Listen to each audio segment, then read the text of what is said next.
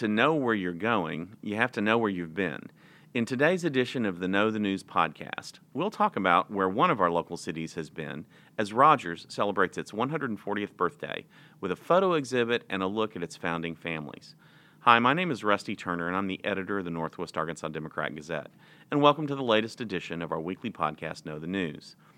We'll have another great weekend of news and information content for you. We'll have all you need in our weekend editions, and I'll preview that for you in a few minutes.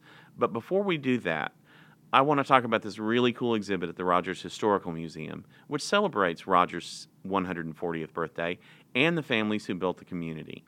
Uh, my guest today is Serena Barnett, Executive Director of the Rogers Historical Museum, and she curated the birthday exhibit. Welcome, Serena. Thanks for having me, Rusty. And also with me today is Becca Martin Brown. Uh, she's the Northwest Arkansas Democrat Gazette's features editor. And she has a story in Sunday's edition of the Northwest Arkansas Democrat Gazette in the What's Up section about the exhibit. Thanks for being here, Becca. Hi, guys. Thanks for having me. So, first things first, Serena, Rogers came into being in a little bit of an unusual way back in 1881. Can you talk a little bit about how Rogers was founded and its unusual start? Sure. Um, now, there have been people living here in this area, uh, what would later become Rogers, since the 1820s and 30s. Um, so there was, you know, quite a few people here by the 1880s, and when the uh, St. Louis and San Francisco Railway started looking to lay track through the area. And so those folks got together and they lobbied the railway to uh, lay the track through western Benton County or eastern Benton County, where uh, Rogers would become. Um, they even offered to name the town of Rogers after C.W. Rogers, who was the vice president and general manager of the Frisco. So um, that's kind of a little bit how it came to be here. Um, the geography also helped. They, they were looking for a high ridge um, of uh, land to, to lay the, the railway, so that also helped our, in our favor as well. But um, that's kind of uh, how that came to be. And uh, on May 10th, 1881, the very first train rolled through town, and uh, now that's the date we we celebrate as Rogers' official birthday. And and you said there were people here before that, before the railroad came through. What were mm-hmm. what, what were the occupations primarily of those folks who were around here at the time? Primar- primarily farmers. Um, they there was a lot of agriculture in, in this area, and um, for um, we actually had people even raising tobacco in those early years. Um, however, tobacco didn't last very long because it strips the land of all the nutrients, and so they they quickly discovered that that wasn't a sustainable crop. So they turned to orchards, and so that's when um, the apples and, and peaches and and um, those fruit trees started being planted in this area, and uh, that's what in those very early years of Rogers' history um, was primarily the agriculture. And, and then when the railroad came through, it became a, a much more of a commercial center, much more much right. more focused on commerce and, and, and business and, and trade. Is that correct? For sure, um, definitely. By by the 1900, the uh, railway had uh, expanded the the uh, agriculture here immensely. We were um, we became known as the land of the big red apple. We were actually um, in, I believe it was 1904. We were the uh, Benton County was the number one largest apple producing county in the nation. So we had quite a, a, quite a crop that was happening here at the turn of the century. And some of the cool things in the exhibit are things from when that those apples were turned into apple cider vinegar. Mm-hmm. Yes, they uh, they had to they were very resourceful in trying to use just about every apple that they produced. And of course, you, you can only sell the pretty apples in, on a commercial, you know, grocery type uh, store uh, base. So they wanted to be sure to be able to use the ugly apples, and they pressed them uh, to make vinegar, apple cider. They would they even had evaporators where they would sell um, the would create the dried apples to sell. Do you so remember they, when you could used, still smell it in Rogers? You could still smell vinegar. Yes, yes. Mm-hmm. Um, a lot of a lot of the folks that remember back in the day, the vinegar plant when it was still in production, you could smell the vinegar smell um, coming into into uh, downtown Rogers. Wow. So, um, Serena, tell us a little bit more about the photo exhibit. How many photos are there, and and and and, and give us uh, some highlights of, of some of the things depicted in the photo exhibit. Sure. Uh, the photo exhibit it, it, includes 44 photographs from the 140 years of Rogers history, and uh, it just gives highlights uh, throughout the history. We obviously didn't have space enough to to uh, have photos from every year, but it does give a sampling of Rogers' history through the eye of the lens. Um, you know, every photograph was taken from the perspective of the photographer. And so those were people that were experiencing that moment in time in our history. And so we wanted to capture the essence of that in this exhibit. And so the, um, the entire exhibit is just photographs with just brief captions about what you're looking at and the date. And so, um, starting in 1881, uh, with the first, one of the first houses in Rogers was uh, the B.F. Sykes cabin.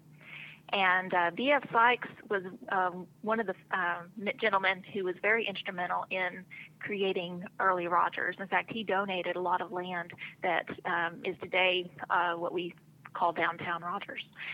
And so we start with his his cabin and uh, we end the very last photograph was the winner of our photograph contest that we just um, did this spring, and it's uh, a photo that was chosen that represents Rogers in 2021. You know what it's like today, and of course the big thing um, most people are thinking about is the pandemic, and so the photo that we chose actually really represents the pandemic in Rogers um, as as it is today. So um, we're we're excited to be able to to uh, present that. Yeah. And as part of our history now. All right, Becca. And you can see that Sunday in What's Up. Okay. Ah, great. Yes. So, so Becca, uh, what are your impressions of the photos? Uh, what anything anything about the photos that you've seen stand out to you? Well, I think that Serena and I talked a little bit about her favorites, and I think probably one of the most poignant ones is one of her favorites. It was a World War One troop train leaving the Frisco station in 1917, and it's a wow. Talk about a moment in time. Mm-hmm. So a lot of those uh, a lot of those troops on that train weren't going to come home. So exactly. Yeah, I think that was I think Serena's point about the photo. Mm-hmm. It's just these young, excited faces, and then you think about how it turned out for them, and it's it's a really poignant photo. So, Serena, there's another part of the uh, another exhibit that that you've got going about the founding families in Rogers. So, let's talk a little bit about that before we go. What um, tell us a little bit about that part of the exhibit. Well, in that one, Rusty, we, we do start with the early settlers of Rogers and talk about, you know, what who was involved, um, who uh, with those families in actually getting Rogers established as a town. And then we highlight many of the families that were movers and shakers of the day uh, who, who not only helped to establish the town, but helped in its growth. And some of the early businessmen and, and women, in fact, that were involved in creating Rogers and giving it that foundation that we've built upon all these years. And names I think a lot of people still recognize Stroud and Callison and Applegate and the Wing brothers, names that we've heard, even if we aren't old enough to remember when a store was still open. Well, and I'd be remiss. Right. If, yeah, and I'd be remiss if I didn't mention Erwin Funk, who was the editor and publisher of the Rogers Democrat, which was a, a longtime mm-hmm. weekly newspaper in Rogers that competed with the Rogers Daily News uh, for many, many years. So, uh, uh, so some of those uh, there are a lot of those families that are still still represented in Rogers in the community. I, am familiar with a lot of those names. There are, there are, and um, you know, and, and, many many more that you know we we wish we could have could have touched upon, but just just couldn't. So it was very difficult to to choose which families we did uh, highlight. But we're um, I think we did a really good job in, in being able to capture the essence of early Rogers and and the folks that were here at that time. I think it was interesting. Monty Harris, who curated the Founding Families exhibit, said that one of the things that she noticed was how few women were acknowledged for their contributions in the accounts of history of Rogers. So I thought it was cool that the winner of the photo contest was a woman. That was a nice yes. wraparound. Yeah. It was, and we really in the in the in our exhibit, we really tried to highlight women where we could. Um, you know, many times uh, the women it was they were known by, you know, Mrs. So and So, using their husband's name, and it really kind of downplayed their their own personal um, connection to to uh, the social culture here. So we want, in, where we could and where we knew their given name, we actually used it instead of their husband's name in this exhibit in order to really make let them have a voice um, for really the first time in, in our history. Well, that, that's really interesting. So, Serena, tell our listeners if they if they want to see these exhibits, uh, how can they do that? Where, what time, place, uh, hours, that sort of thing. Yes. Well, uh, the museum just started its regular extended hours um, last week, which is Tuesday through Saturday from 10 in the morning till 4 in the afternoon.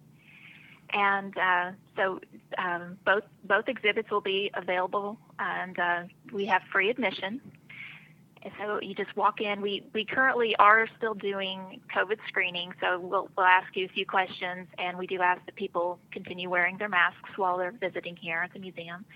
And um, but it's it's all free, and um, it's uh, we encourage everyone to come out and and uh, check out our new exhibits. Yeah, and that's at uh, 313 South Second Street in Rogers. I have that address. I have that address memorized because it was a place of business for me many years ago when it was the newspaper office, but now it's the, the historical museum. So that's right. Yeah. Yes. So, anyway, it by the way, it looks way better now than it did in those days. So. well, no kidding. no kidding. so, all right.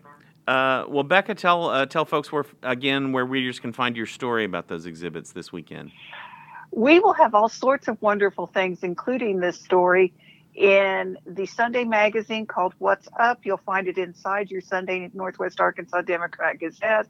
And you'll also learn about things going on with Cash and the Fort Smith Symphony and all sorts of other goodies. All right. And uh, uh, the WhatsApp Up, What's Up magazine is available in the print edition Sunday, also available on the replica app through the smartphone and tablet apps uh, available um, uh, online. So uh, lots of ways to, to access that content. It looks really pretty thanks to a wonderful designer named Deb. So it looks pretty wherever you find yeah, it. That'd be Deb Harville, in case she's listening. Well, Serena, thanks for joining us today. It sounds really, really cool, and uh, we appreciate uh, what you do for the community, and we we're looking forward to seeing the exhibit. Thank you for having me, Rusty. All right. Thanks, Serena. Thank you, Rusty. Bye, Becca. And that's not all we'll have for you this weekend. Ron Wood will fill us in on charging stations for the growing number of electric cars populating the roadways in northwest Arkansas. Where can drivers of these cars go to fill her up, so to speak? Ron will let us know. We'll also take a look at how local counties and cities may want to spend that windfall of federal dollars they're going to receive from the American Rescue Plan Act the COVID relief bill recently passed by Congress. Mike Jones will once again update us on what's happening with the Lake Bella Vista Dam. As you know, it was recently damaged by flooding, and a group of residents want the dam removed completely and a free flowing stream restored to that area. And we'll see if they're going to get their way, or maybe Mike will be able to answer that question for us. In sports, you can follow all of your favorite local high school teams as they compete in state tournaments for baseball, softball, and boys and girls soccer. That'll be all this weekend. Also, check back with us to see how the number one ranked Arkansas baseball team is doing in its Hughes series against Tennessee. And you can also follow points of the SEC regular season champion Arkansas softball team as they compete in the SEC tournament. You can find all of this great content and more in the Northwest Arkansas Democrat Gazette this weekend. Check us out at our website, nwaonline.com, or in our smartphone and tablet and replica apps or our Sunday print edition. All of that content is available to our subscribers whose support make it possible for us to report all the local news you need. If you're not a subscriber, join the party. Click on the subscribe button on our website at nwaonline.com or call us at 479 684 5509. And while you're there, don't forget to sign up for newsletters so that we can keep you updated on the stories you really want to know about. We'll be back next Friday with another edition of Know the News.